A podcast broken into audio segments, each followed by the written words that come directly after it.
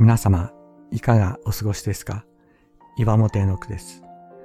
今日も366日元気が出る聖書の言葉から聖書のメッセージをお届けします。7月3日、自分から自由になる。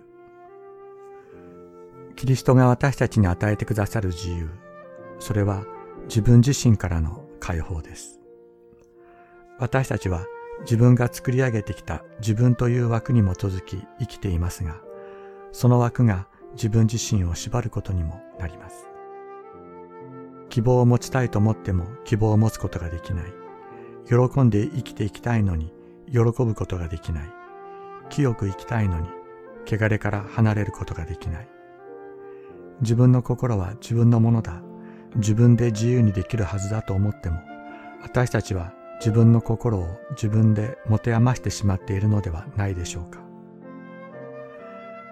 そんな時、聖書の言葉に耳を傾けてみてはどうでしょう。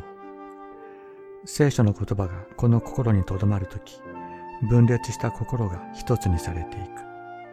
不自由だった心が自由にされる。自分自身から解放されていくのです。もう自分の罪深い性質を嘆くこともなく、それにとらわれることもなく、安心してキリストを見上げることができる。その言葉に耳を傾けることができる。やがて私たちはキリストの姿を映すものに変えられていくでしょう。